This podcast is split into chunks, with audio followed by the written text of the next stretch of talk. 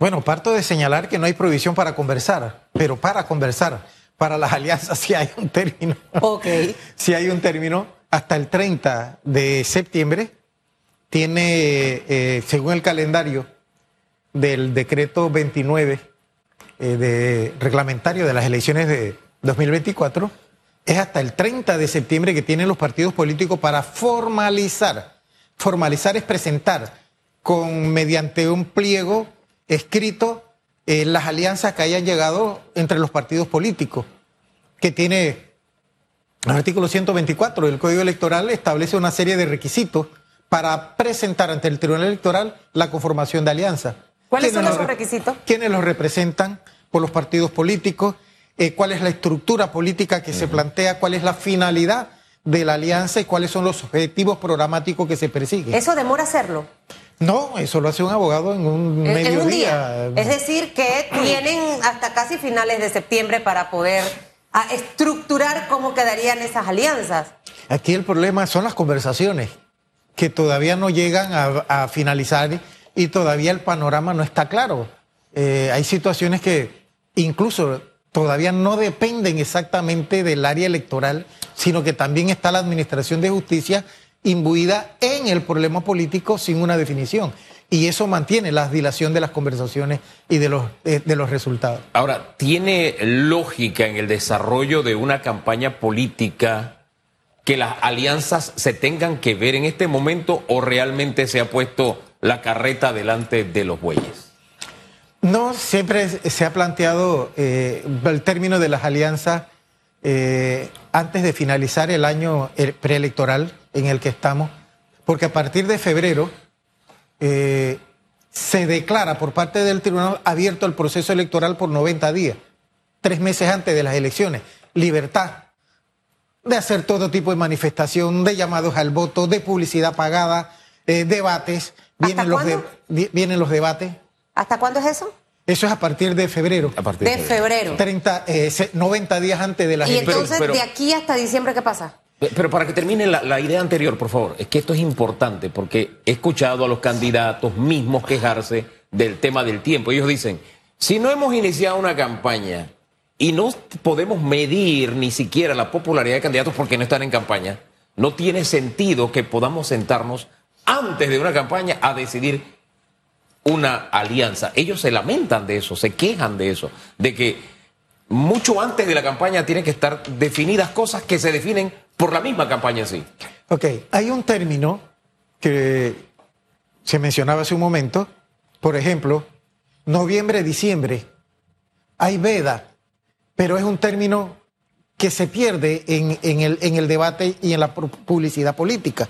Tal vez a eso se refieren algunos candidatos al señalar que se les ha antecedido el tiempo, porque si no hay nada que hacer en noviembre y diciembre, pudiera correrse el término para establecer las alianzas. Ahora, desde el punto de vista del Tribunal Electoral, el problema es la elaboración de la papelería que se necesita y se requiere. Tener la información con tiempo anticipado para elaborar las boletas de votación y toda la logística que implica a nivel nacional el proceso electoral. Desde ese punto de vista, habría que sopesar si valdría para las próximas elecciones, porque ya para esta, este es el programa, si para las próximas elecciones pudiera, pudiese correr, si dase el término noviembre y diciembre, todavía para establecer alianzas. El tiempo para quejarse no es ahorita. El tiempo para haber propuesto fue antes y ya pasó Juan. Así es. Entonces ahora hay que esperar que venga nuevamente ese periodo. Es Estas son las reglas y punto. Es decir, de aquí al 30 de septiembre formalizar las alianzas políticas. Así es. Luego, desde el primero al 31 de octubre, todas las reservas, eh, las pos- postulaciones que aprueben las juntas directivas a lo interno, Es porque eh, este es el periodo para aprobarlas o no aprobarlas, formalizarlas o no formalizarlas. Es así, y después de eso, quedan sin posibilidad alguna de gastarse la plata en hacer campaña política. ¿Es Así así, mi estimado doctor? Así es. El 359, que incluso recuerdo que una vez me invitaron ustedes cuando, se, cuando el partido PRD planteó la cantidad de reservas aquellas y que incluso el tribunal se las rechazó por un error de contabilidad y que después vinimos aquí y tratamos cuál era el fundamento legal. El fundamento legal es el 359, que establece un término especial en octubre para que las autoridades del partido definan lo que se llaman las postulaciones directas o las postulaciones por reserva asignadas a lo interno del partido. Entonces, el mes de octubre tiene esa finalidad de cumplir. De allí, vencido el mes de octubre, viene la veda de noviembre y diciembre, enero y se empieza en febrero con los 90 días. Tres meses. Mire, eh, los últimos tres meses del año van a ser importantes porque ahí ya tenemos el panorama definido. Sin campaña política, sin estar persuadidos de todo el marketing a su máxima expresión, va a ser el momento de poder realmente saber eh, qué es lo que vamos a hacer. Ahora, dentro de toda esta veda supuesta, entre comillas, hay una latente, mi estimado señor Barrios, y es la campaña sucia. Y la campaña sucia hoy Siempre los sucios, como digo yo, encuentran la manera de ver cómo hacen la campaña. Ya no tiene que salir de una cuenta oficial, ya no tiene que salir de la voz de un candidato. Hoy en día se crean cuentas falsas en plataformas digitales, tienes a boot, es decir, robots que responden, que contestan, tal cual como hacen las criptomonedas que se derraman el mensaje en muchas cuentas. Entonces, ¿cómo realmente podemos controlar si es o no campaña sucia. Eh, pareciera que, que, sale un poco de las manos del Tribunal Electoral o de la Fiscalía Electoral. No sé cómo lo ve usted. No estamos en la campaña fuerte y ya se ven muchas cosas. Siempre ha sido el criterio la diferencia entre campaña sucia y campaña negativa. Y siempre ha sido del criterio que el Tribunal Electoral, no propiamente por el Tribunal Electoral, sino porque cuando las propuestas de reforma pasan a la Asamblea, se le quitan o se le agregan y los mismos partidos políticos, los mismos diputados dejan las puertas abiertas para las campañas sucias y las campañas negativas. Creo que en este proceso electoral vamos a vivir las dos, campañas sucias y campañas negativas, de la peor manera, porque lo que se nos está presentando en un año preelectoral, ni siquiera se ha abierto el proceso electoral, está siendo muy difícil en las redes sociales. ¿Qué ¿Qué deben hacer las autoridades para enviar el mensaje correcto?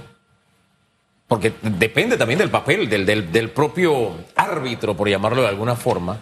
Las posiciones que asuma, de, eso depende mucho que los actores entren en cintura o no. En esta etapa que estamos comenzando y que ya vemos esos activos de campaña sucia, las negativas son, son parte de las campañas políticas, eso forma parte de, y son aceptables, son aceptadas las sucias.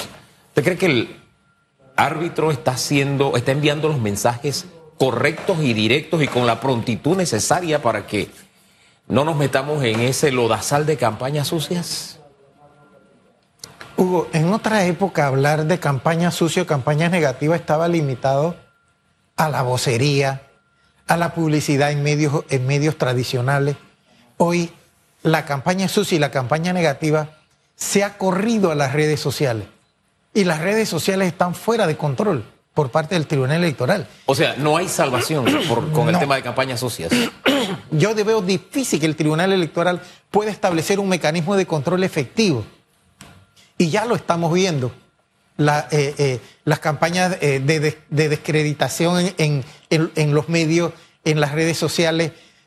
mira que la, para poner un ejemplo, la veda se aplica a la publicidad pagada, no se aplica al manejo de las redes personales.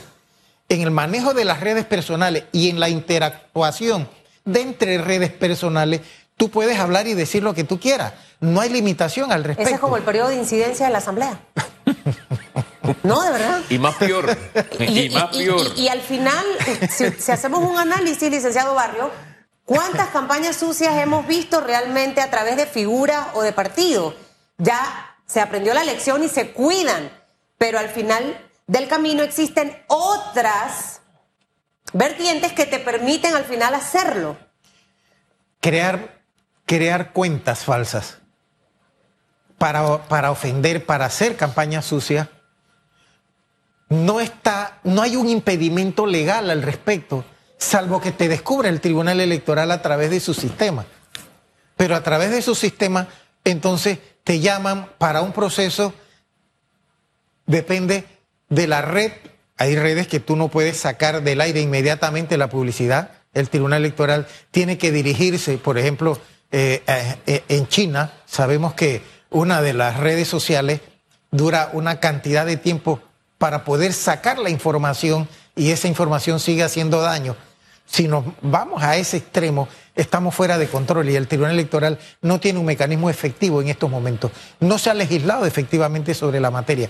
Panamá es signatario del convenio de Budapest, que significa eh, eh, el manejo de redes sociales, el manejo de Internet, de los delitos cibernéticos, pero no se ha legislado de una manera responsable en, función de país eh, para los efectos de aplicar efectivamente el convenio de Budapest. Y estamos en esa tarea, lo ha querido hacer el Ministerio Público. Por un lado, lo quiso hacer en su momento el Tribunal Electoral y no lo pudo hacer.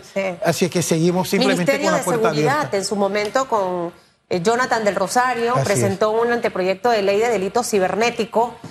Hacia allá hay que apuntar. En este momento, en muchas de las acusaciones que también lleva Donald Trump, expresidente de los Estados Unidos, están eh, algunas de ellas relacionadas precisamente con, con, el tema de la información falsa manejada. El tribunal tiene una campaña fabulosa que cada vez que hablo una plataforma digital la veo de, ese caballero que tiene el perfil para seguir a la esposa, el perfil para atacar al jefe, el perfil para decir esto otro. Pero, al final siento que nada más no debe quedar en tema educativo. Ya debemos mirar con luces más largas, licenciado, y legislar probablemente en pro de este tema. Aquí fácilmente se le destruye la imagen a alguien con injurias, con calumnias, eh, y hemos visto hasta bullying a, figuras públicas por ser gorditas, por esto que lo otro. Y no hemos visto realmente resultados en cuanto a ese tema. Ahí no hay justicia que valga. Susan, mira que la situación es tan grave que aquí no tenemos el, el delito de acoso en redes. Se ha querido legislar sobre la materia y no se ha podido. Desconozco realmente el por qué, pero nosotros no podemos, incluso los abogados en vía penal, eh, no podemos ir a presentar una, una demanda, una acusación por acoso cibernético, por acoso en redes, y tenemos que dirigirla, por ejemplo, por eh, eh, violencia de género, porque no está permitido, no hay una tipificación delictiva del acoso cibernético. Hombre, lo que pasa con estos temas, que son sumamente delicados, es que cuando se llevan a la Asamblea, tristemente nuestros políticos, la capacidad que ellos tienen es de ver el multiverso de acuerdo al prisma político suyo. Y a partir de ahí quieren legislar respecto a sus propios intereses como políticos. Y entonces la enfilan es contra la libertad de expresión.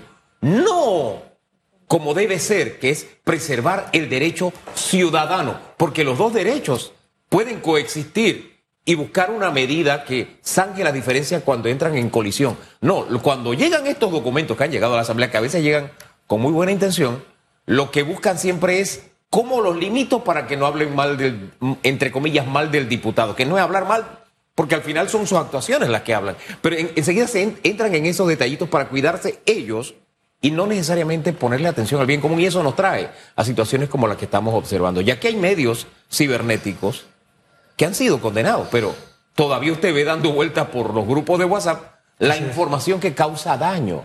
y no hay ninguna responsabilidad que deban asumir. Por ejemplo, los medios de comunicación formales sí tenemos, debemos tener cuidado con ese tema y se nos exige responsabilidad. Pero a los cibernéticos, ahí hay un, hay, hay, un, hay un área sobre el que hay que legislar sin que el que le toque legislar entre a limitar la libertad de expresión, sino a preservar los dos derechos. ¿No le parece? Bueno, Hugo, esta vez en este proceso electoral vamos a enfrentarnos a la campaña sucia en esos medios que están fuera de control y que el Tribunal Electoral no tiene un mecanismo efectivo eh, para supervisarlo, para sacarlo del medio, ni siquiera para sacar la publicidad dañina. Y ahora imagínese con inteligencia artificial. Éramos muchos y se parió la abuela ahora con esto. ¿La abuela o la puerca? La abuela. Nuestros países vecinos están debatiendo y legislando sobre inteligencia artificial. Nosotros los panameños ni siquiera hemos entrado al debate. Colombia está debatiendo académicamente y, en los organismos de análisis sobre inteligencia artificial. Incluso eh, recientemente estuve en el, escuchando el debate sobre los contratos, a quienes afectan y a quienes no afectan y cuáles son las modalidades de los contratos para la prestación de servicios de inteligencia artificial. Nosotros los panameños no hemos llegado a ese debate todavía, así que estamos todavía mucho más atrasados. En pañales. En pañales. Martín Torrijos tema que es noticia, lo expulsan o no lo expulsan, se puede o no se puede. Eh, ¿Existen los méritos suficientes? Algunos abogados dicen no hay méritos para poder expulsarlo. Usted fue fiscal electoral. Se conoce el código electoral de la A a la Z, licenciado Barrios. Su perspectiva, porque sabemos que los abogados tienen distintos puntos de vista, ¿no? Dos abogados, tres opiniones. Y ¿Cuál es el suyo? Y- y- Hugo, ya estás exagerando. Vamos. Vamos ¿Cuál a lo que vamos. suyo? Que yo quiero mucho y lo respeto mucho a los, abo- a los abogados. Hay un procedimiento de expulsión dentro de los partidos políticos, así como de revocatoria de mandato que se han puesto incluso de boga en los últimos tiempos en nuestro país. El incumplimiento de los procedimientos establecidos acarrea nulidades. Y los últimos ensayos que se han dado en Panamá para revocatoria de mandato y expulsiones han sido fallidos y han sido fracasados porque los organismos internos de los partidos políticos no han estado para cumplir los procedimientos establecidos.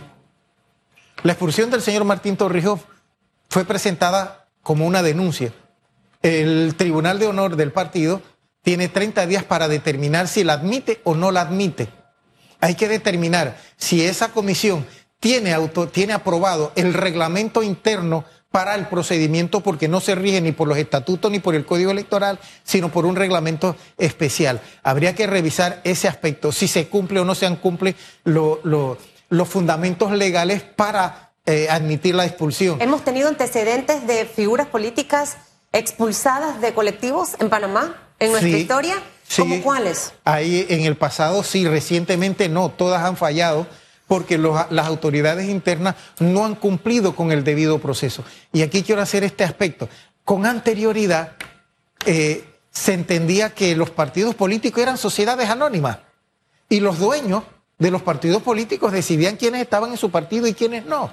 Pero de un tiempo para acá ha venido el control judicial de las actuaciones internas de los partidos políticos, no durante la celebración del proceso interno, sino una vez que termina. Por ejemplo, eh, una expulsión debe cumplir todo un proceso interno de doble instancia en el partido.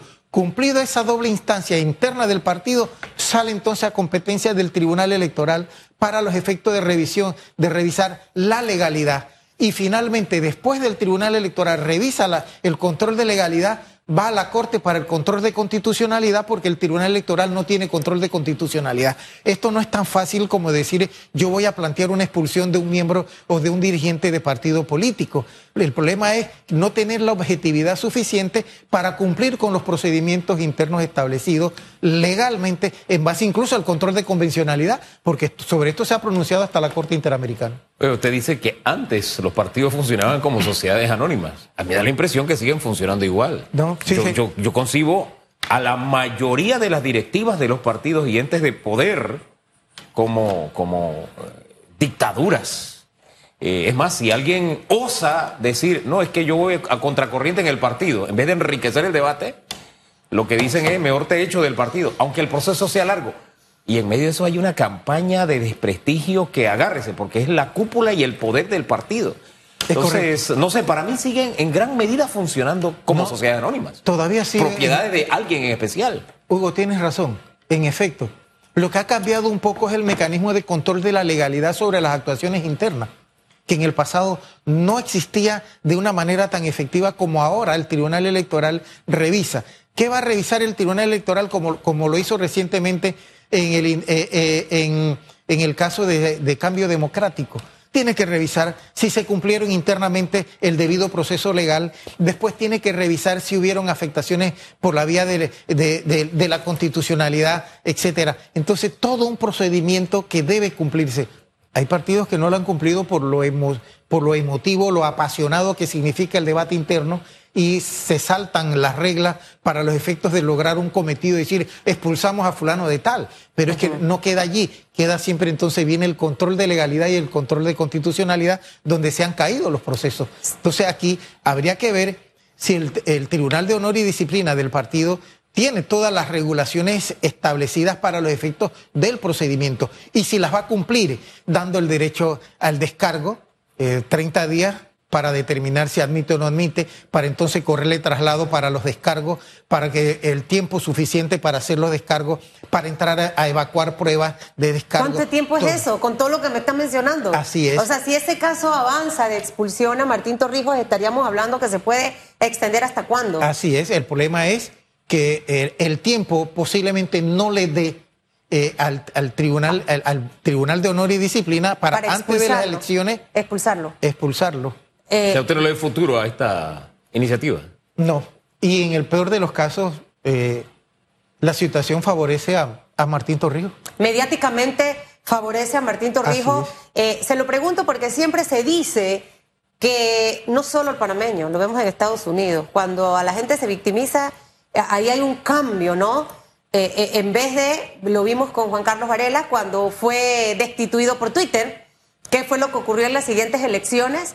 Eh, todo lo que pasó, lo que vivió, lo empoderó y ganó las elecciones. Ahora vemos a un Donald Trump, por ejemplo, en Estados Unidos con todo lo que ha pasado, pero esa campaña de victimizarlo también lo favorece como uno de los favoritos en este momento en las encuestas. Dos cosas, dos cosas, Susan. Uno, si analizamos las redes sociales, las redes sociales se han volteado contra quien presentó la denuncia. Y dos, el contexto de la victimización y que le, ha- que- y que le da protagonismo a Martín en un momento incluso de veda electoral.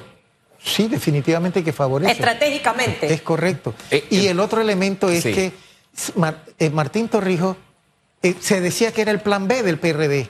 Con esto, y un sector de independientes en el país no estaban convencidos de que fuera una candidatura autónoma. Y ahora sí, Y ahora se demuestra. con Oiga, esto se demuestra. Entonces pero- creo que es, es un error gravísimo. Por eso todavía no hay que descartar la posibilidad de que la misma, el mismo Tribunal de Honor y Disciplina diga esto no procede en estos, en estos momentos, mejor nos deshacemos de esto, que sería otra salida y otra alternativa del Tribunal de Honor y Disciplina. eh, eh, este tema de la victimización impacta tanto que hay quienes se hacen víctimas sin ser víctimas. Así es. Y, y son expertos en venderse como tales. El tema es que usted le crea que de verdad son víctimas. A, a propósito de historia y de expulsados, nos recuerda don Lisímaco López que hace nueve años él y Olimpo Sáez fueron expulsados del Molirena. Ellos Así es. estaban exigiendo transparencia en el uso de, de los fondos y al final terminaron, o sea, Así del es. subsidio electoral, de su plata y de la mía, ¿no? Y terminaron Así es. expulsados. Pero miremos la fecha. Sí, sí. Miremos la fecha después Así. de muchas reformas del le- Código Electoral. Y le preguntaba yo a Hugo y a nivel no fue expulsada, ¿no?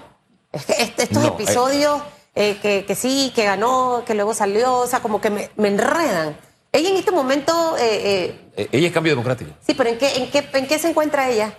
ella es cambio democrático, la expulsión y no se dio. El problema de ella es que no puede ser No puede, candidata. exacto. Porque la cúpula Es correcto. reservó el puesto. Reservó el puesto. Exacto. Ella estaba compitiendo para presidir el partido. Exacto. Perdió eh, y por si un ella compitiese ahora por otro colectivo político No. que le haya guardado el puesto puede. en las No, reservas, no va a poder, no. No. va a poder. No, porque ella corrió en una interna. Y en, la- en los propios estatutos del partido dicen que para poder correr en otro tiene que recibir el aval. El Y aval. antes de la elección, creo que fue la semana previa a la elección interna, ya don Rómulo había dicho, no le vamos a Así es. firmar. O Así sea, es. perdió hacha, calabaza y miel. Ella no tiene ninguna inhabilitación. La situación de ella es que perdió en una interna y eh, por estatuto y por código electoral no puede ser postulada por otro partido sin la autorización del partido. Ahora, que no se ¿es la legal? Sí. ¿Es justo? Yo dejo que usted medite sobre el tema. Yo creo que la vida de los partidos políticos sería mucho más sana.